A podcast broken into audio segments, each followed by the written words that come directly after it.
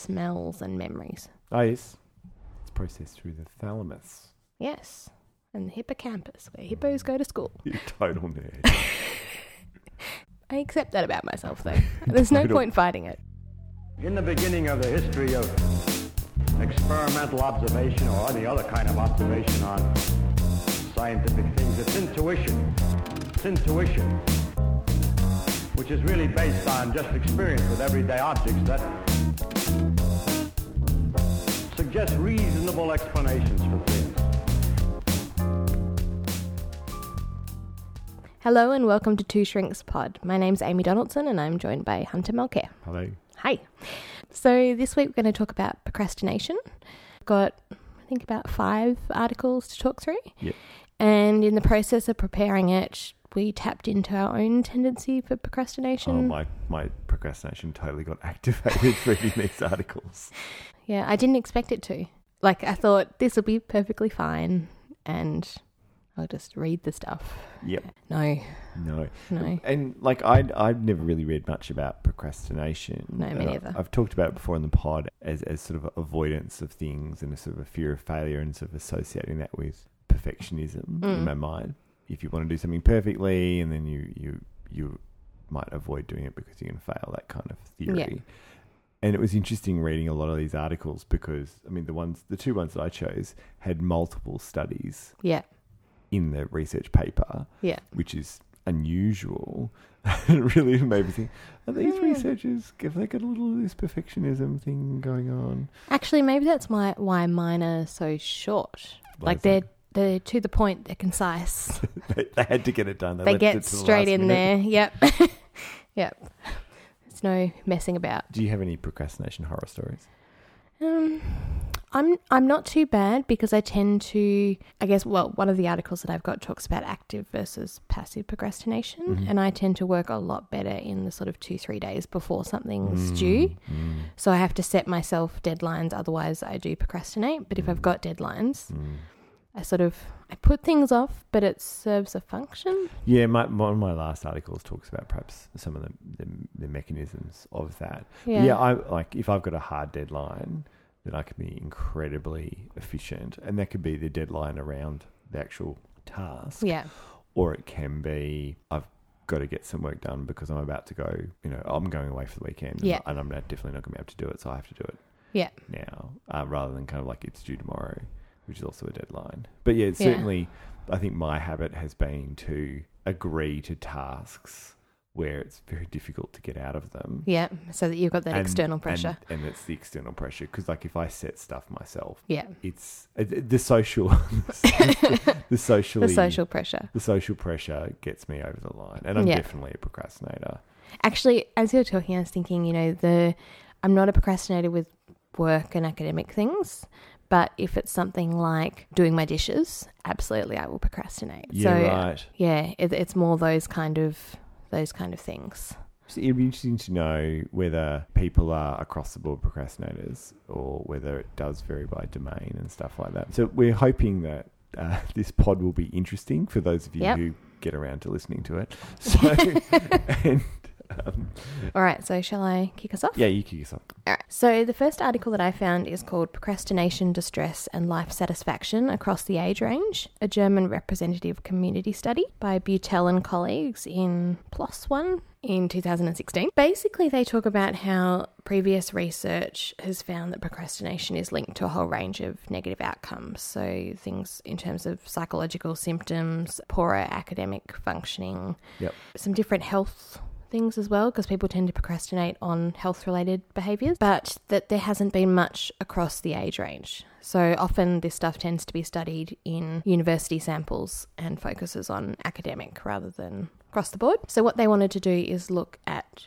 a representative sample in Germany. So they got people aged 14 to 95 and they tried to match, you know, sociodemographic variables. Regions of Germany It was quite a comprehensive study and they conducted interviews with people in their in their sample and got them to complete a range of scales as well. So they looked at procrastination, general health, perceived stress, burnout, life satisfaction, and then a bunch of measures of psychological distress. So there were things around sort of depression, general anx- anxiety. There was also measures of fatigue. Well, it's as quite well. like a whole lot of different messages. And the measure, the procrastination was like a scale. Yeah. Yeah, right. So what they found was that procrastination decreased over the age range. So the highest group were in the 14 to 29 year age range. Yep. And in that age range, men procrastinated more than women. Yeah, right. But that for the rest of the lifespan, there were no gender differences in procrastination. And then they also found in that age range that people who were studying procrastinated more than people who were working, Yep. which it kind of fits anecdotally. Mm, you know the lay about university student. that- Yeah, I that- guess that so. Doesn't really get anything done. Yeah. Yeah. Is, is the whereas the, the you know the people who are working. Yep. Yeah. Who were having to get Yeah, out there and work. do stuff. Yeah. Yeah. and then, as they expected, they found that procrastination was associated with negative outcomes pretty much across the board. So people had people who procrastinated more had more depression, anxiety, greater levels of fatigue, higher perceived stress, and lower life satisfaction. Mm. And that was across the age range. Well, then you would wonder whether those chicken and egg Mm. mood disorders and stuff like that. Well, they did look at predictors Yeah. as well, at procrastination. And so that was predicted by being younger, being male, single, unemployed, and if you had depression, stress, and fatigue. But interestingly, not anxiety, which that was insignificant, and I expected that that would be. I would have definitely s- said that anxiety was part of it. But yeah, Yeah, interesting. interesting. So that's a quick sna- snapshot of what it looks like across the age range. But ma- ma- maybe the uh, age, the older ones, like all the procrastinators died off. from avoiding all of their health related Yeah. activities. Look, yeah. I mean, I, look, I jest about that, but actually, like, it's a Yeah. it's a, a problem in hospitals where people will come in with say uh, a, a rather large tumor that Yeah. they had actually been avoiding Yeah. coming in. and then it's incurable rather yeah, than and yeah. unfortunately, it's incurable or it's going to be difficult to cure. Yeah. Yeah, it's possible. But yeah, no, Yeah. I also no. I, I was, I was jesting. Yeah. I went, I went, I went serious. damn it. but I also like I wonder if it's that sort of it didn't surprise me that people who were in their older age weren't procrastinating Mm. as much because you would presume that a lot of what they're doing is more enjoyable activities or sort of stuff around home perhaps less of that external pressure. Yeah, I mean, I certainly, I mean, as a younger person, you have more time, Mm. and I'll get into that in my last article. But more time allows for more procrastination, Yeah. and I certainly know as an individual, once I had children, Mm. my procrastination just dropped Yeah. Mm. markedly because I just had to get stuff done. Yeah. So it, it's interesting. It's, it's a multifactorial kind of It's like when you drop from more days at work to less, but your workload doesn't change. You still Yeah. you end up procrastinating far less because it's just got to get it done. yeah, Yeah. That's it. Yeah.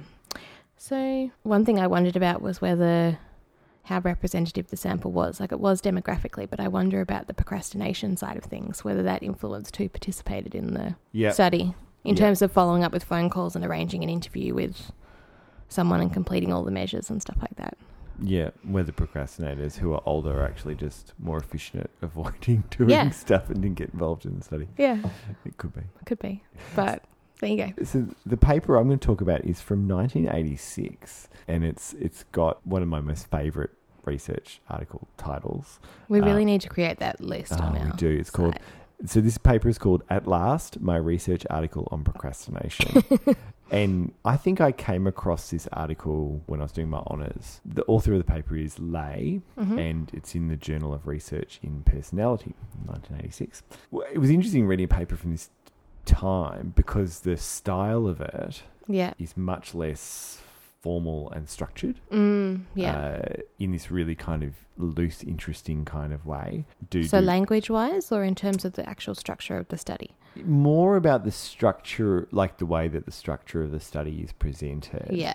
sort of sections sort of seem to flow a little bit in between each Yeah. other and stuff like that. Whereas now they're sort of very, very rigid. very, very rigid. Yeah. And it's interesting because it does actually make it more a little bit more difficult to follow. Mm. This paper describes the beginnings of a program to examine individual and situational correlates of procrastinatory behavior. hmm They talk about procrastinators, well, at this time, were, de- were thought to perhaps be overwhelmed by fear of failure or fear of success, or that some procrastinatory behavior may represent a form of rebellion to those in Mm. authority. If you feel you're unfit, being unfairly treated by people, then you might just Yeah. put off doing something. Yeah. Or it might be the result of simply one's unwillingness to act on an unpleasant or difficult task. Yeah. So, I mean, and I think all those things, I think, are probably fairly valid. Mm. So they developed a scale called the procrastination scale. Procrastination is defined as a tendency to postpone that which is necessary to reach some goal. hmm Uh, one of the factors in the scale correlated with this neurotic disorganization at one end and organization at the other. So there's this organization, disorganization Yeah. component, which has sort of cognitive and behavioral aspects. And that was one of the things they were interested in looking at in this paper. Three studies hmm that used a version of this procrastination scale. Study one, university students, they were all in this introduction to psychology class, they were all given the procrastination scale with a few other scales, including a measure of rebellion. And they were given an envelope and asked to send it back within six days. And it was addressed to the author's home. Wow. you wouldn't see that anymore. you wouldn't see that anymore. Uh, and then they looked at question questionnaire scores and compared it to the date of the postmark on the envelope. Okay. So yeah. it was an actual behavioural measure of yeah. How much they delayed. yeah. So Yeah. they were looking at how long did it take them to mail back this thing.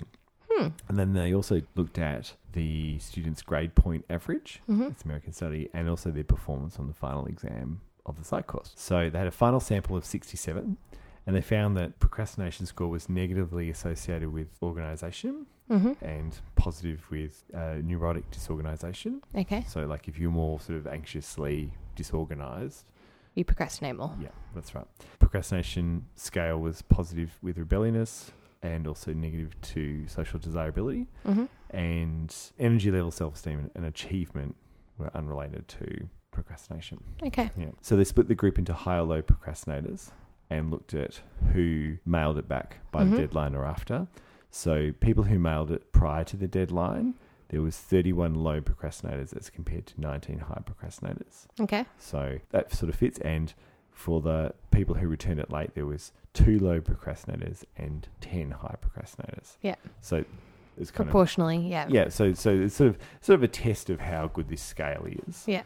and although they did say completing the inventory might have provided an opportunity to uh, to avoid other tasks such as attending to schoolwork Yeah, very and true. so high procrastinators might have been more likely to engage in such behavior and do so early on and so their early returns could have been Yeah. misleading they found that procrastination scores are not associated with grade point average or their mark on the exam. So they didn't seem to think that achievement was related to procrastination. Procrastinators performed as well as ac- academically as non procrastinators.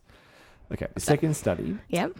they examined the ongoing personal projects of subjects identified by procrastinators and non procrastinators um, on the basis of their procrastination scale. So they got psych students from the same course, so Mhm. it's the same course, so they'd already had their procrastination scores. Then they asked them to take a questionnaire packet, which had this thing called the personal projects questionnaire, and they were paid three dollars and asked to sign a receipt. Marking their intention to return, I named three dollars. It's so um, cute. isn't It is. It's amazing. so, and so the breakdown of the 119 who were present, 22 took the money and were, quote, never heard from again.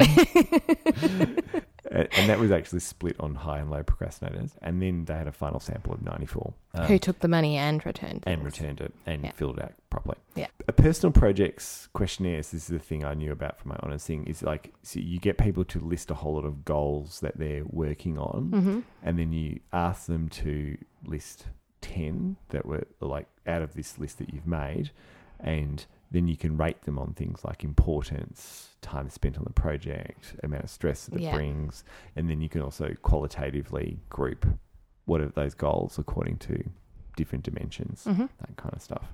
So there's this whole field of personal goal literature, which is And do they Interesting. provide their own goals or do they select from a predetermined no, no, list? No, no, it's, it's their own. Okay, so, so cool. so like Amy, what are the things you're working on at the moment? Yeah. kind of thing. Okay. They found that procra- high procrastinators nominated a greater frequency of vocational projects. So this is like deciding what career to pursue Mm. than low procrastinators, and they also indicated a higher number of hobby projects. Yep. Low procrastinators dis- declared more what they called estate projects like cleaning the house, having a lawnmower repaired, buying clothes, and high procrastinators, Mhm. which kind of fits with what you were talking about before. Yeah. Low procrastinators had a higher number of family orientated projects like visiting family, that kind Mhm. of stuff. They compared a whole lot them on a whole lot of ratings of importance, enjoyment, success, self identity. The only thing that differentiated procrastinators was that they spent less time and less adequate time working on their on their projects than Okay. than high So they procrastinators. spent their time on other stuff. Yeah. That was or, different or to they their. just didn't spend it on those projects. Yeah. Right? Yeah. And that the procrastinators were actually aware of that. Like, because this is them ask, you're asking a Yeah. procrastinator, and they're Yeah. actually aware. "Oh, I, I don't probably, just, I don't spend enough time on it. Yeah. That's kind of thing. Okay. So, study three, they wanted to look at this neurotic disorganization element of procrastination. This is my favorite study in the paper. so, basically, asking this question of, you know, procrastinatory behavior may be viewed on one hand as an active attempt to postpone necessary behavior, but at what extent is it a product of disorganized thinking Mhm. or forgetting? Is it that they're not remembering? Yeah. Right. And so, so they wanted to get participants to do something at a later time hmm and then see whether procrastinators would do less well. Okay. Yeah. Right. So set a delayed task. So subjects were so this is subjects. Yeah. Right. Whereas now in in so if you're listening at home, when I went through uni, Mm. it was subjects in Yeah. Mm. your study, and now it's participants in your study. yeah, and it'll change again in the future. Yeah. So it was really really subtle, but so but anyway, subjects in this It's study. like clients versus patients versus consumers. Oh my god, consumers. They're patient because I they're hate it. waiting. Yeah. Anyway, subjects in the study were passengers waiting in an airport in Toronto. Okay. right? And they were administered a personality inventory uh, with a number of traits, particularly the procrastination scale, and a measure of cognitive failures, which was it was hopefully going to tap into this neurotic disorganization thing. Okay. 86 people hmm completed these questionnaires, and then a second assistant saying that they were from the same university but a different project. Yeah. Actually, they were in the same project. Yeah. asked them to be part of a study on the efficiency of the Federal Postal Service. And they'll give them an envelope and saying, Can you mail this back Yeah. when you get to your destination? Okay. Right. And they were asked to either mail it back on arrival Mhm. or three days after arrival. Okay. Right. Yep. And so the idea is that the procrastinations is, you know, when when is it mailed back to you? Interestingly noted that like your sample, that the university samples had a higher procrastination score than this sample.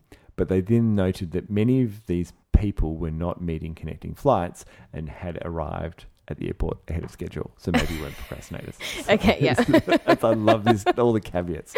Yeah. Yeah. So eighty three percent return the envelope. Returners didn't differ by procrastination versus non-returners. Yep. But they looked at the samples whole, and then they also looked at those who only returned the envelopes. And basically, they found that those who had high procrastination scores were more likely to return the envelope later.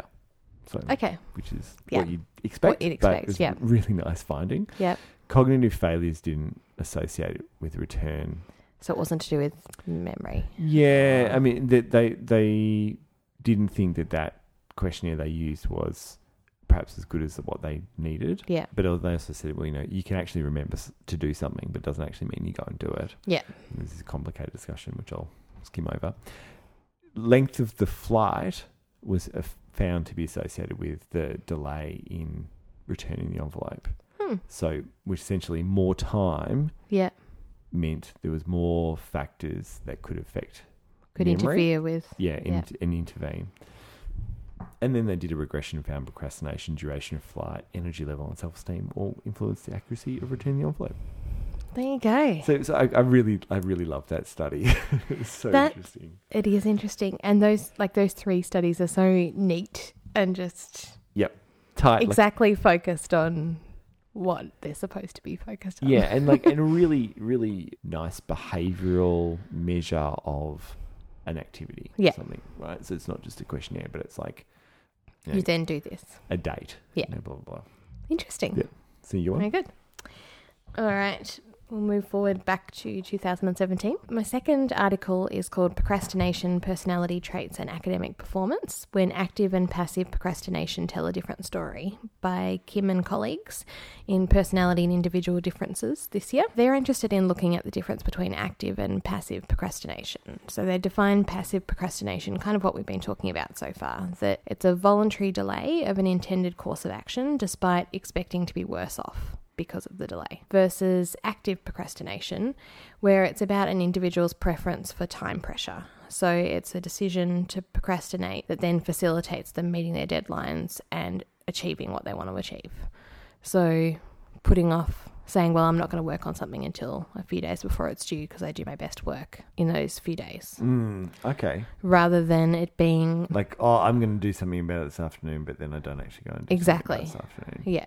And rather than having that kind of connotation of guilt or negative kind of experience going with it, it's a decision of, well, this is what works best for me. Yeah, right. Yeah. So it's quite a different. But is that really Feel to it. procrastination or is that just like efficiency? Well, apparently it's quite controversial because some people argue exactly that, that it's not procrastination because it doesn't have that feel to it. I would say it's procrastination if if I say, look, I'm not going to work on it, Hmm. but then in the intervening time, I'm like really stressed about the fact I've got to do this. thing. Definitely. Yeah.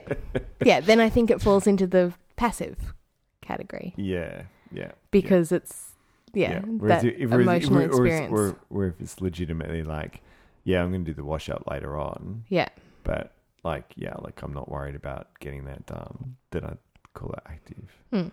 Yeah. Yeah. Anyway, yeah, Yeah. interesting, interesting. Yeah.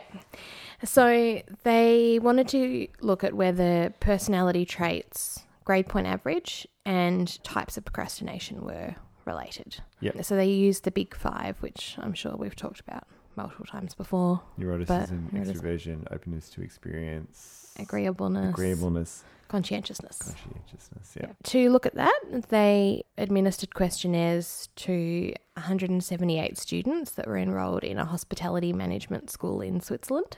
So they had the students complete surveys two years apart, so towards the start of their course and then down the track. They did what you would expect in terms of, you know, a big five measure. Two measures, one of active procrastination, one of passive, and then they looked at their GPA at the end of the two year period. So they found that extroversion, agreeableness, and conscientiousness were all negatively re- related to passive procrastination. Mm-hmm. So, if you were extroverted, you would do less. Less passive Yep. procrastination, If you were agreeable, less passive. Yeah. And the last one was conscientious. to conscient. Yeah, well, that makes sense. Yeah. So they thought that the reasons for this were that for the extroverted people that they were more active and assertive in their nature and so they were less likely to procrastinate because they were sort of you know out there doing stuff for the agreeable people it was more they thought it was more about avoiding inconveniencing others or that sort of social referencing element and then conscientiousness is all about being organized goal directed makes sense Hmm. they found that neuroticism was positively related to passive procrastination. The more you have that tendency to be sort of anxious and Internally. Focused. internally focused, the more you procrastinate. Yeah, that makes the a lot passive of sort. sense. Yep. Yep. And then for active procrastination, they found that extroversion was positively related to active procrastination. So more extroverted, more active procrastination. Mm-hmm. so And you, it's more this like, I'm knowingly putting it off. yeah. Yeah. And conscientiousness was negatively related. So if you're conscientious, you you just get the task done. Yeah. Yeah. Exactly. And they found that active procrastination wasn't related to GPA.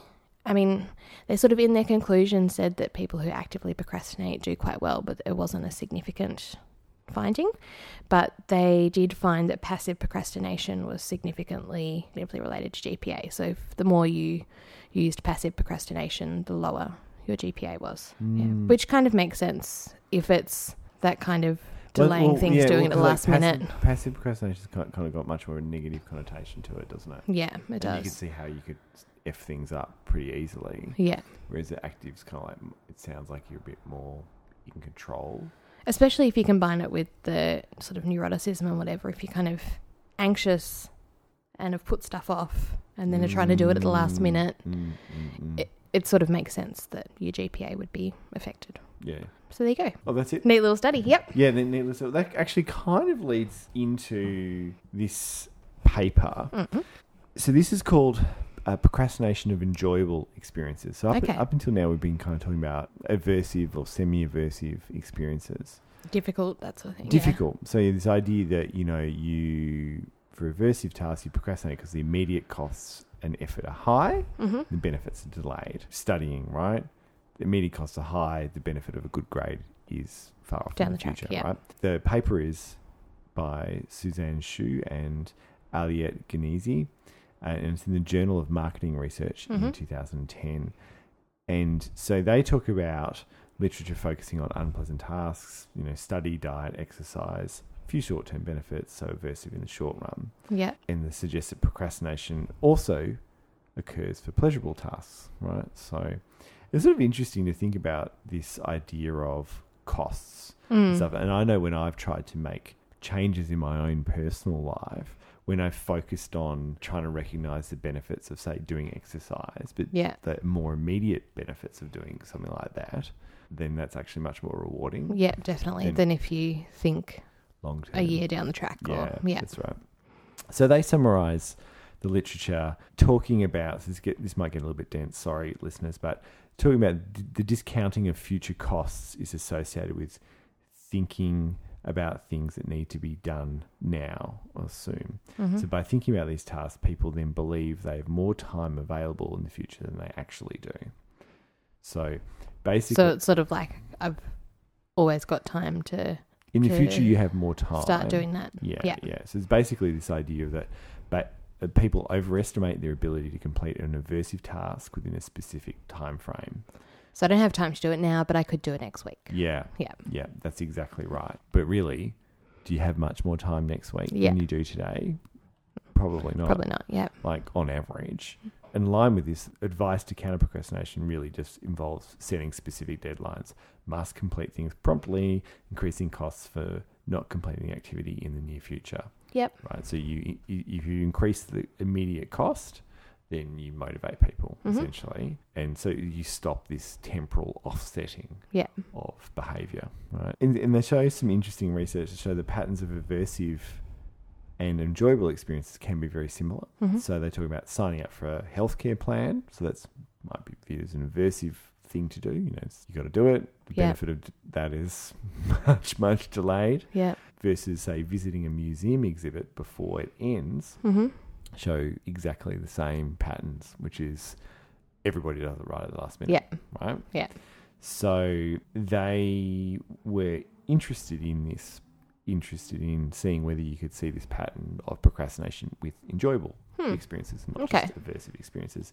And and the theory is in this paper obviously about being the, about this costs benefit Yeah. kind of element. So they did five studies Whoa. okay. So the first two are about seeing whether actually you do get a procrastinating effect for positive experiences. Mm-hmm. And then the last three are trying to look at the Tease apart that. tease apart why. Yeah.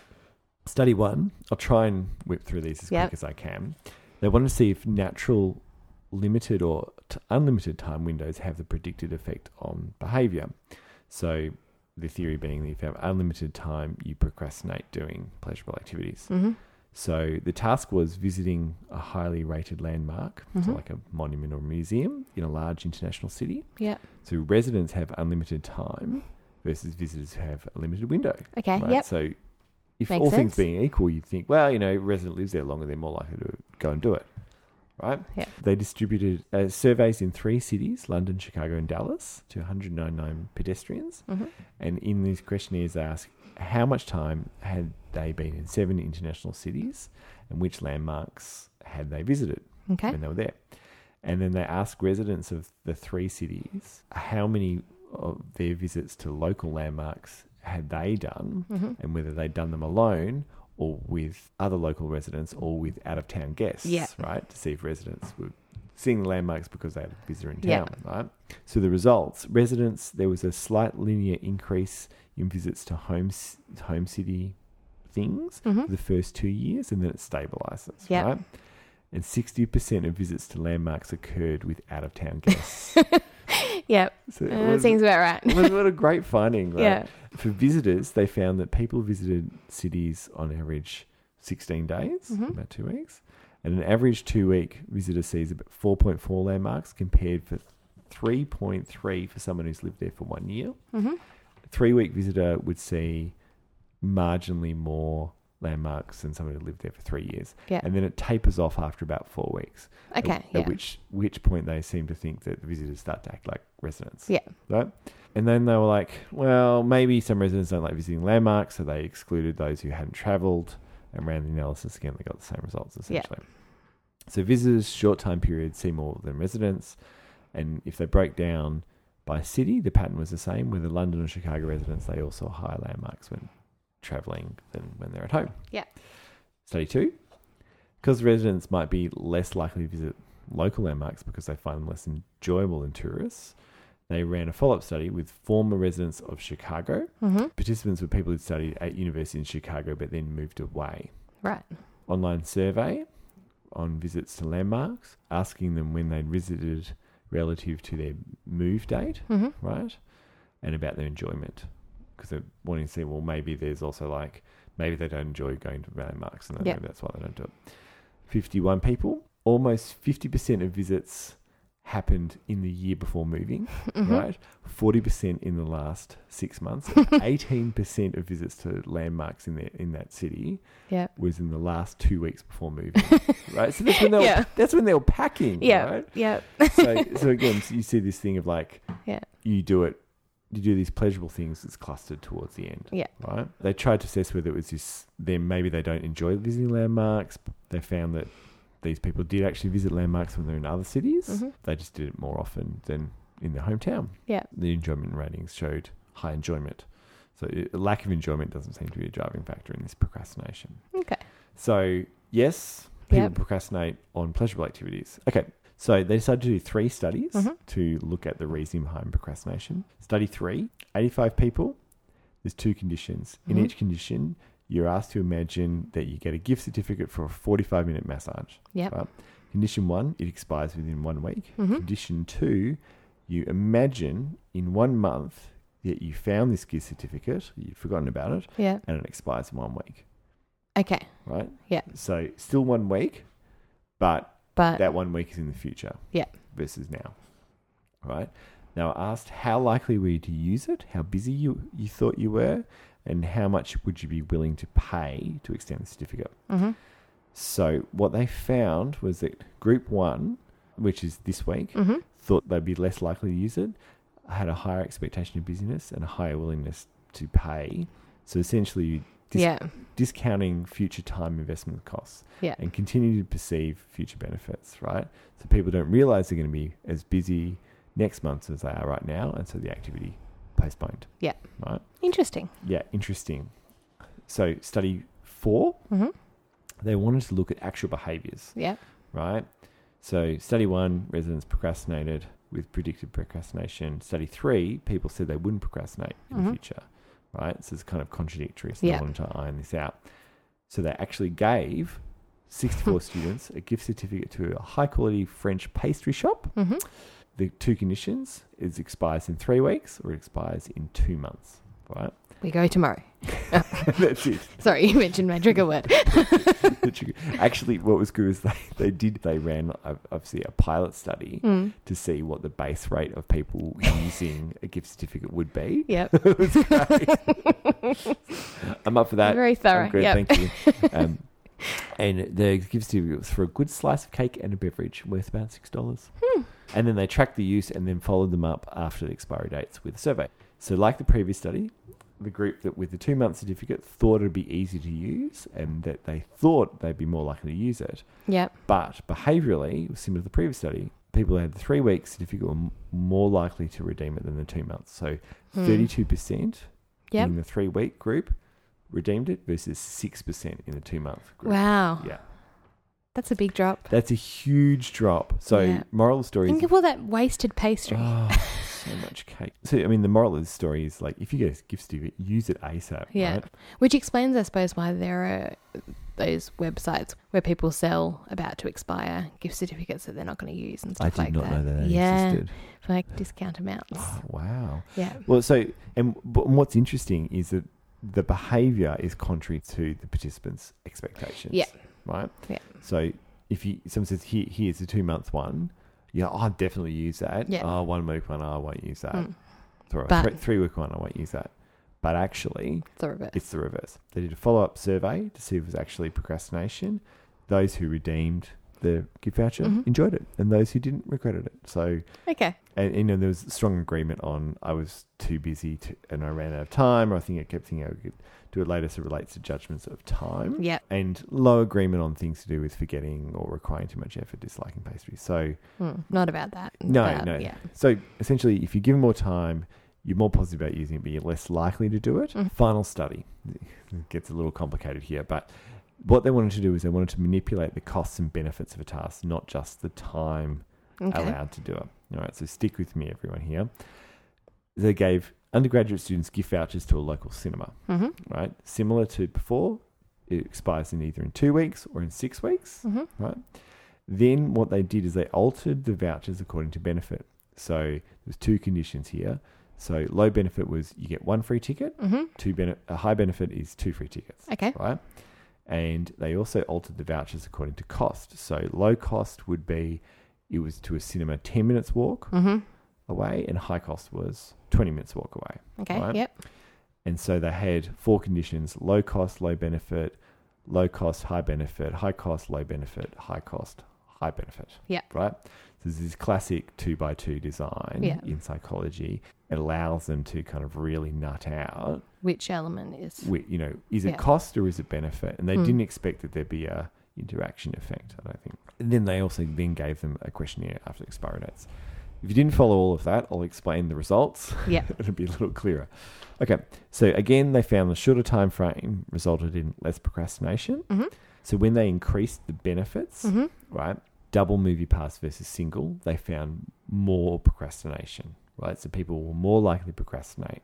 Yeah, I- Interesting. Yeah, yeah. Yep. So again, essentially, there was in the longer term condition, like so the six week group, uh, there was less usage. Mhm. Whereas in the short, they were only expecting to see the change in the longer term group. Yeah. Because in the shorter term group, it's too short. Yeah. Right. They manipulated the costs and they found that there was no effect on procrastination Okay. because people discount the costs Yeah. of stuff. So if you make it higher or higher cost, Yeah. they're still just discounting it. Yeah. Which I thought was really interesting. Mm. They did a follow up survey. So basically, people appear to procrastinate because of a belief that they can do it later, Mm. right? And they underestimate the costs, right? And so, and then if they increase the, and procrastination increased when the future relative benefits increased. So it was like a really desire, more desirable Yeah. like, you're like It's "Oh, counterintuitive. yeah it's definitely counterintuitive Yeah. and so they have this really interesting discussion about these results in terms of consumer behavior so this idea of like set s- short specific deadlines so tourist week Yeah. right and i mean they don't say in the paper but so you go tourist week versus say tourist month Yeah. right um to see tourist attractions or if you get a or if you get a gift voucher and you're a company that wants people to use that voucher Yeah. then short timelines, Yeah. not long, right? Yeah. Or you might want to encourage redemption by offering rewards for using it early hmm if you don't want to lim- limit the length of your promotion. You know, so there's high redemption when there's a sense of urgency. And ap- apparently they Disney did this with their theme parks hmm and reduced the fees to their theme parks if it was your, the day of your birthday, Right. Yeah. which is the ultimate kind of urgency yeah. maximizing sense of urgency. You have Yeah. to do it on that day. Yeah. right? One day offer. Yeah. Yeah.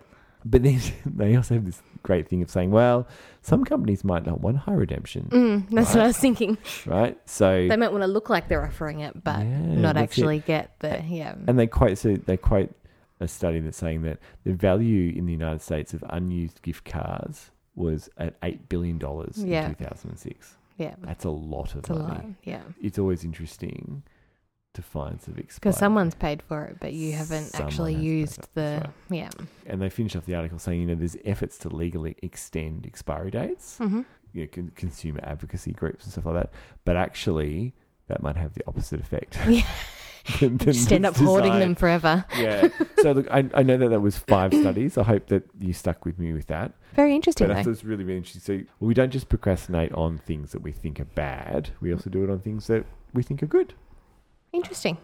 So- We're complex little creatures, aren't we? Yeah. All right, so last one from me. I think that the amount of times I've mentioned the dark triad is almost approaching the amount of times I've mentioned attachment. Oh, almost. Almost, Almost. but here we go again. So the Dark Tribe, we did a podcast. One of the, I think it was episode five. Something like that. yeah, looking at the podcast stats, it's been really, really popular. So So maybe that's it. Maybe everyone's responses is just reinforcing how often I go, "Ooh, there it is." yeah, that's it. So, this study is called Thieves of Time Procrastination and the Dark Triad of Personality by Minna Lyons and Holly Rice in Personality and Individual Differences, what year? 2014. Yeah. So, they talk about how previous research has linked procrastination to low conscientiousness, high extroversion, low emotional intelligence, and an evening chronotype, which is a preference for evening over morning. So like, so basically, are you a night owl? Are you a night owl? Yeah, Yeah. essentially. As we spoke about before, all of those kind of match the big five results in the previous study I mentioned. So all these are related to the dark triad, which is psychopathy, Machiavellianism, and Narcissism. narcissism. Yeah. They suggest that the link between the dark triad and procrastination is about difficulties with self regulation, but they kind of talk about how previous research has been inconsistent. They also talk a bit about evolutionary psychology and so about how that it's advantageous for us to sort of have a pressure to do things quickly and to not put it off or look at long term goals. So they talk about biology and mating and things like that. That Yeah. for men in particular, acting quickly is preferable to kind of waiting down the track. Yeah, but that's what, that's because you just get put into the friend zone. Yeah, yeah, yeah. That's exactly what they're talking about. so they think that because men tend to be higher in these kind of dark triad traits than women, there's kind of a biological reason for that and a drive. They kind of start with that and then they go off and talk about procrastination again and then come back to that in the discussion, but I just thought I'd flag it as an interesting part of the article. So they got 369 people to complete questionnaires online, and they uh, completed measures of a couple of types of procrastination and the dark triad. For this study, they looked at two other types of procrastination that we haven't talked about before. One is is avoidant, so that's delaying negative tasks in favor of pleasurable tasks or delaying to avoid negative feedback that's going to come from your performance. So that's basically like doing something, but then avoiding your supervisor, Yeah. that kind of thing. Yep. Yeah. And then arousal procrastination, which is getting sort of positive enjoyment from last minute deadlines. So it's kind of got a thrill seeking element they put Oh, it down yeah, to. definitely. Yeah, exactly. That's highly on that. So they reckon that both of those would be related to dark triad characteristics because it's about I being reckon impulsive. Totally, they're totally true because like, Yeah. there's a, there's a certainly an element of like, yeah, I'm so good. I can do d- I this. can do this. Yeah. So it feeds into both the narcissism It's element. narcissism, Yep. yeah, yeah, and then yeah. also avoiding that negative critique Yeah. and then the impulsiveness. So it kind of has a nice feel to it. Absolutely. Yeah. Right. So, results. They found that men scored higher than women on all of the dark triad, as per usual, except for one of the subscales of narcissism, but otherwise everything else. So, they found that men and women procrastinate an equal amount uh, in both types of those procrastination, so avoidant or arousal based procrastination. Yeah. Entitlement uh, or exploitativeness and psychopathy were both linked to avoidance procrastination. And then they also found a significant negative relationship between arousal procrastination and narcissism. So that kind of getting a thrill from submitting something at the last minute or doing something at the last minute to that supportive. was was related to narcissism. And in women they found that avoidance procrastination was related to psychopathy and with their total scores on the dark triad, but it wasn't significant in men. So they go a little bit into that as well. But essentially, what they found was that the two types of procrastination weren't significantly different in their relationship to the dark triad. So they were related, but when you actually compared the two to one another, it wasn't there wasn't a difference. Right. So it's not like there's one that's more closely related to the dark triad than Than the the other. other. Yeah. So they went into a fair bit of detail about kind of pulling apart why they might have found these results. They linked it back into evolutionary psychology with the idea that procrastination is part of a tendency to seek immediate benefits rather than delayed rewards. So you want to make sure that you get the enjoyable things or find the food or whatever it is right now. They also talked about how the lack of relationship between psychopathy and procrastination for men might be due to psychopathy a- a being more adaptive for men than for women. So that sort of in a social sense, being more driven and not caring as much about sort of other people's responses and things like that is actually quite useful in our current society as well as historically. It's more socially acceptable. Exactly, yeah. So, and it's kind of seen as well what you have to do if you want to succeed, or particularly in sort of like I'm thinking business fields and things like that. It's kind of like, well, you you just do that. Mm-hmm. Also spoke about how that perhaps there's a tendency for people who are high in narcissism and avoidance procrastination to be lower in self-esteem. So they're procrastinating to avoid that negative feedback Yeah. to protect their low self esteem, and that they're also higher in neuroticism. So they're more anxious about that sense of self being disrupted. Right. So it all kind of fit together quite nicely. Yeah, They It's- talked it's really- again- It's quite complex. it's quite so I find complex. it hard to contain it in my head as a It is. So unified whole. essentially the if you're higher in the dark triad, particularly for women, you're higher in these types of In- in both, procrastination. yeah, Yep. And that tendency to feel entitled to things and to have psychopathic sort of tendencies, sort of Callousness. callous, La- lack of caring, you know, Yeah. empathy for other people. focused on kind of the outcome regardless of the means, that sort of thing, is linked to avoiding, uh, so sort of avoidant procrastination. So, you know, delaying things in favor of pleasurable activities or trying to avoid having negative feedback. I mean, you would wonder whether there's an element of like not caring about the impact on others of your procrastinatory behavior, I'd say so, yeah. um, or as well as perhaps like uh, impulsivity. Yeah, and element. that sort of hedonism sort of yeah, thing. of a Of, psychopath. yeah. So it kind of it's kind of it fit their theory, but there are a couple of things that I think they expected that each element of the dark triad would predict these types of procrastination, and it was a bit more nuanced than that. Yeah, it's, it, it does actually sound like it's yeah, it's a bit more nuanced. Who it was Yeah. with undergraduates? It was with individuals online, so oh, online. yep, anyone, yeah. So the Machiavellianism part of the dark triad didn't seem to be related to procrastination. Yeah, right. So it's more about sense of self and general callousness and using the environment as kind of you know navigating the environment in a way that works out best for you. Yeah. That sort of elements that are related to these types of procrastination. Yeah, it was what Machiavellianism's about whether you do manipulate other people. Exactly. It's unrelated. Yeah. Yeah, so it's Yeah. not positive or negative. Yeah, right. So there you go. Curly one to Cur- curly one. curly No, but- one to but it's- finish with, But I but think, it, I think it gets at the fact that procrastination is there's a lot of facets to it.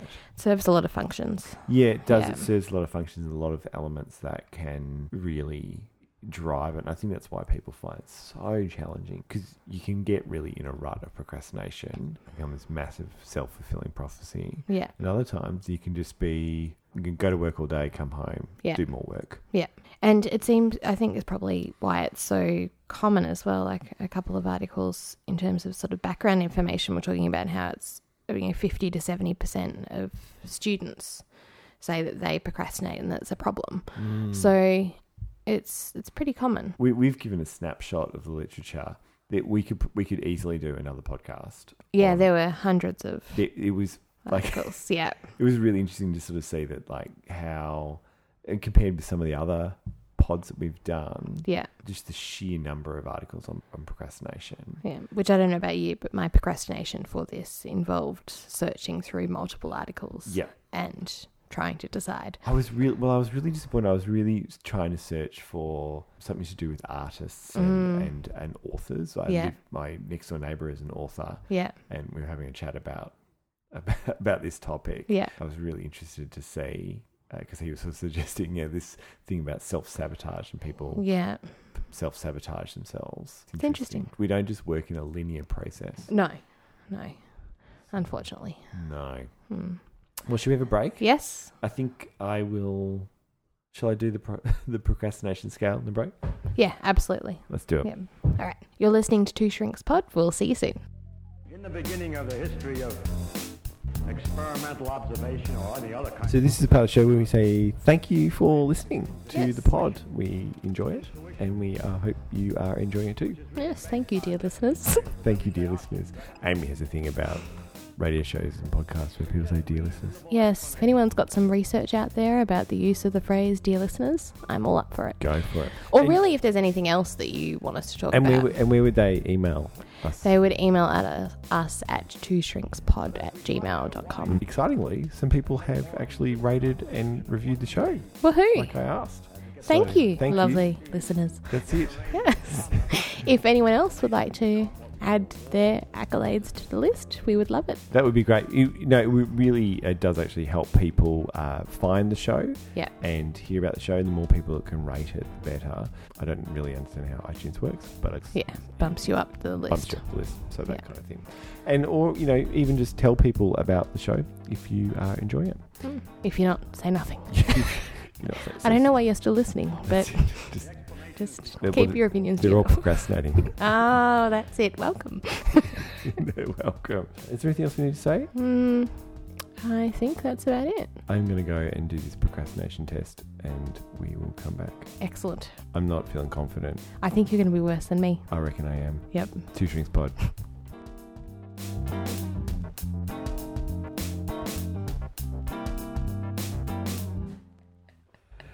And we're back.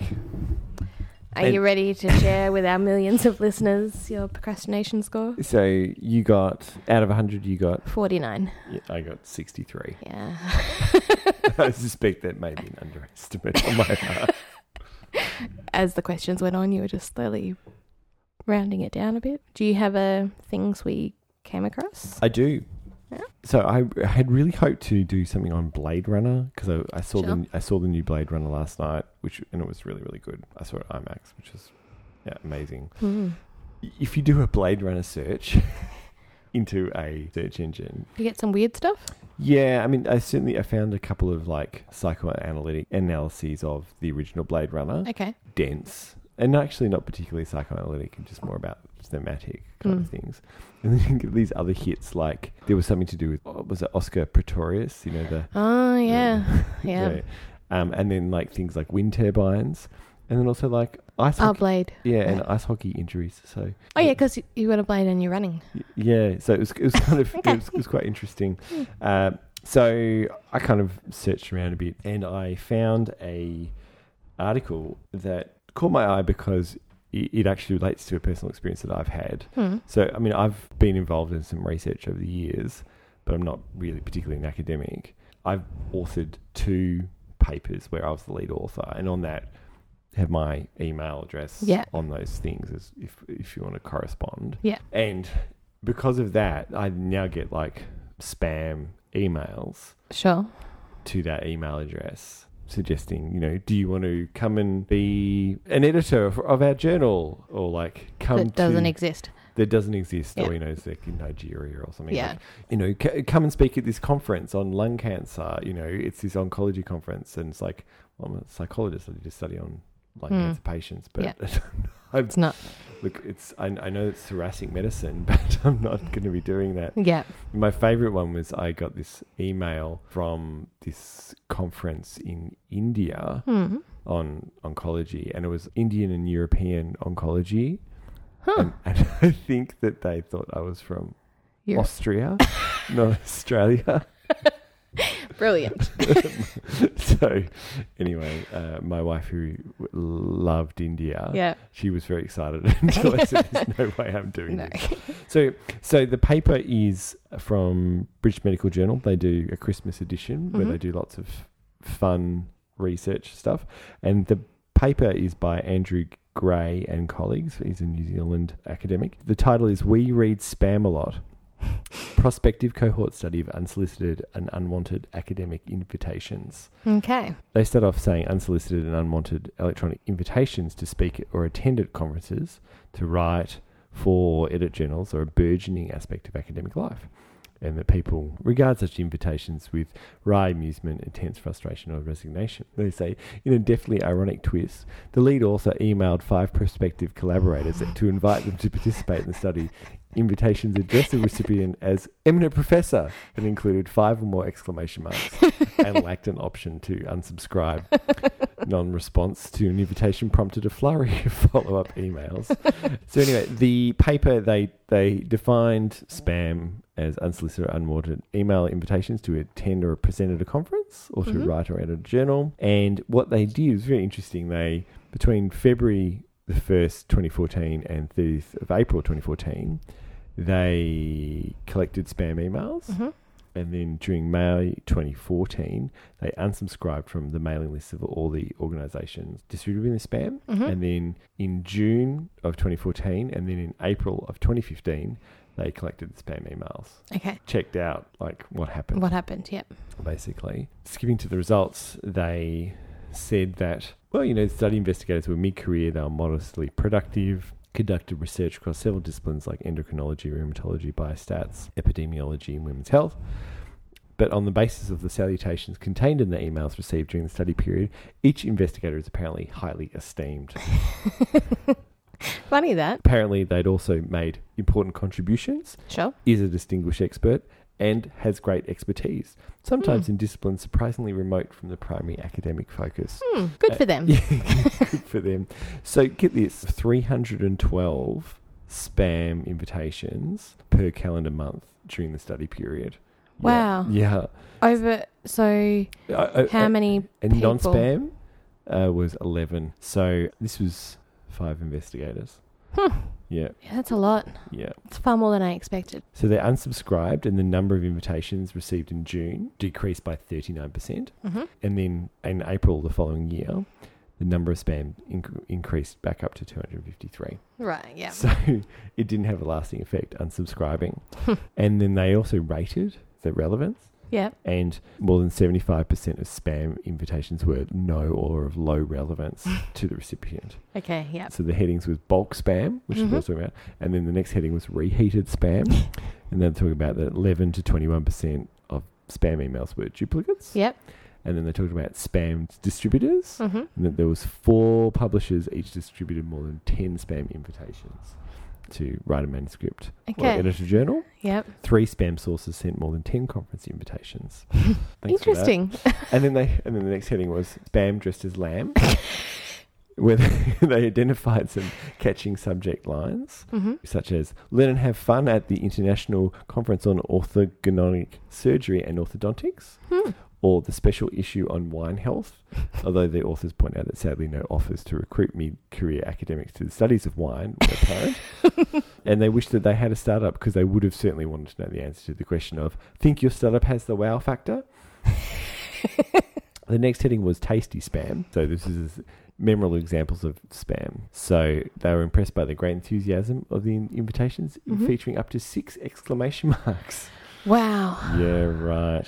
That's pretty excited. So they classified them under the friendly and exuberant heading. There was, it gives us immense pleasure to share this moment of happiness that the Journal of Global Economics is planning to release continuous issues every month. Or we would be really happy to anchor with you. Hang, hang on. To angle with you. Yeah, to anchor with you. Uh, in the aspirational and dedicated section, there was our dedicated proofreaders cheerfully labour on your manuscripts in a speedy way with high quality standards on the back of their minds and offer you very appropriate content improvisation whenever required. Nice. That was one sentence. uh, or we aim to enlighten the lamp of information across the sphere, especially in the areas of science and technologies. Yep. so that they found scrambled spam where they were not sure what to make of the session of the third annual World Congress of Geriatrics Gerontology Hmm. that can provide you with the best promotion channels in partner seeking, investor relation, retreatment, and talent search. Huh. Yeah, that's it. Oh, go back. But The, the, the, what I thought was really, really subtle. This was the academic spam study, Mm-hmm. or ASS. So- Excellent. yeah, that's it. So, and they talked about premium st- spam, so intriguing journals and conferences that they wish they they'd attended. So journals was hair, uh, colon therapy and transplantation. Interesting. Yeah, and then you know just all these other yeah yeah the 2015 International Conference on Steel and Composite Structures. So you know Must I'm- see. I'm not sure that endocrinologists, rheumatologists, biostatisticians, or epidemiologists Probably not into that. g- go to those things, but yeah. They anyway. might for fun So, if they had time. yeah, so they, I mean, they, they, they talk about the fact that they get like an average of 2.1 spam invitations a day. Huh. Unsubscribing has a modest and short lived effect on the quantity of spam. Hmm. So I thought that was, that was quite kind Very of fun. interesting. Yes. Where, where, where are we going with you? Uh, childhood memories. So I went to a wedding last weekend, a family wedding, and as always happens at family weddings, there's lots of talking about, you know, the past, mocking one another about childhoods. And it got me thinking about memory that's associated with smell. And so this article is called Smell Your Way Back to Childhood Autobiographical Odour Memory You're right. by Willander and Larson Do you have an example of like a memory that that got triggered by a particular smell? There's a smell of a particular biscuit that always reminds me of my nana's because it's the only place that I would have it. Yeah. And so there's sort of a memory of being curled up on, under this same blanket and eating these cheese biscuits. And Mm. any time I see them or smell them, Yeah. there's an immediate like I'm under the blanket, I'm reading, Yeah. I'm eating the biscuits. Yeah. Yeah. How about you? Do you have? One comes straight to mind. Yeah. there was this particular sort of sweet cleaner smell, like Mm-hmm. from the hospital, was very strong smelling of of a psych ward that I Yeah. did an observational placement on. If your first introduction to the mentally ill is a psych ward, Yeah. it's a pretty rough, Confronting. confronting Yeah. experience. And so that smell, if I smell that smell, You go. I'm like I'm taken right back to this that that Yeah. kind of thing. Yeah. Very, very powerful. Yeah. So that's the that's the kind of thing that we're interested in. They talk about how previous research into autobiographical memories tends to focus on verbal cues and that the same kind of pattern keeps on being found so that there's a period of childhood amnesia where we have dramatically less memories of early childhood and then there's a, what they call a bump which is that we have really large chunk of memories from 10 to 30 years old Mm-hmm. and that then there's recency, so that you have the best recollection of the last 10 years. Mm-hmm. Yeah. They talk about how the, the research that has been done into uh, memories associated with smell tends to suggest that they're more emotional than things that are evoked by words. And they hypothesize that this is to do with the brain regions that are involved. So the amygdala and the hippocampus, which are all about sort of emotional, sensory input. And that these memories tend to be more vivid than ones evoked by words. And so they wanted to compare memories evoked by smell, pictures, and words in older adults. So they interviewed 93 healthy volunteers that were aged between 65 and 80, and they broke them up into three conditions. So one lot uh, were provided with odours, one with words, one with pictures, and they were sort of uh, there were ones that were common odours and words and pictures and things in that culture. So it's a I think Swedish study. So was things like glühwein, you know, the spiced wine, that sort of thing. And so after they were presented with the stimuli, then they were asked about the quality of the memories, what came up for them, emotional content, that sort of thing. So what they found was that the subjects generated similar numbers of memories for each stimuli, but that the odor cues produced more memories from the first decade of their life. Yeah, right. Yeah. And that in the second decade, so 10 to 20 years old, words produce the highest proportion of memories. They found that pictures were more emotional than words or odours in the content that they brought up, but that odour memories, like you spoke about, were more strongly associated with this feeling of being like wrenched back in time. Mm. Yeah, so there's something about it that just has that transporting kind of effect. And that we tend to talk about memories that are evoked by pictures more than what we do about memories evoked by words or odours in our day to day life. So the, the memories that they had that they brought up about the odours and the words, they hadn't actually spoken about much. It was just sort of Well, Lurking in yeah, there. You wonder whether they're more personal for some reason. Yeah, yep. So I found that quite interesting, and certainly my odor memories mainly are in that early part of life. And you would wonder whether that's a function of, you know, you're developing your language. That's what I'm thinking, yeah, because you wouldn't have as much verbal ability Hmm. prior to and, 10. we, and we don't really have good ways to describe smell. No, they're not detailed. No. So, yeah, there you go. Hmm. So there's a reason why I think of my nana every time I smell Cheds. Chance. A biscuit that seems to exist nowhere else. that's it. That's it. Uh, and I also found it interesting that the age of the people who participated, that that's still, you know, at 80, the smells are evoking things from the first 10 years of their life. Yeah. It's- yeah. It- It's am- amazing. It's amazing. Good, good place to end. So thank you for joining us tonight. We'll be back next week on a topic yet to be decided. we'll see you next time. See you later. Bye.